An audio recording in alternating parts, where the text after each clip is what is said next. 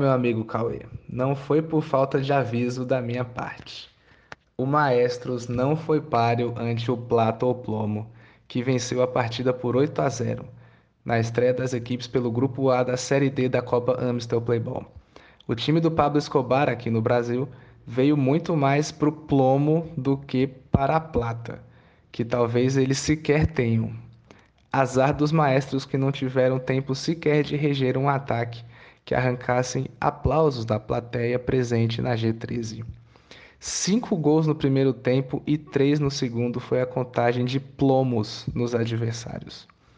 A lista de corpos, quer dizer, de gols foram cinco de Bruno Jarra, que é bem melhor para servir do que garrafa ou pote, e que o transformou no artilheiro do embate disparado, restando apenas para Lucas 69, Matera Gaia e Thiago Reina, com um tento cada, fecharem a conta.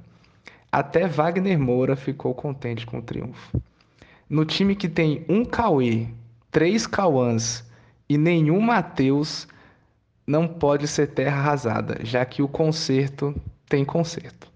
Já do outro lado, o time iniciou bem a, a busca da plata da Série D e deve ter passado o rodo na Night se caso cumprirem a sentença cravada no escudo, principalmente o maior recipiente da Playboy, Bruno Jarra.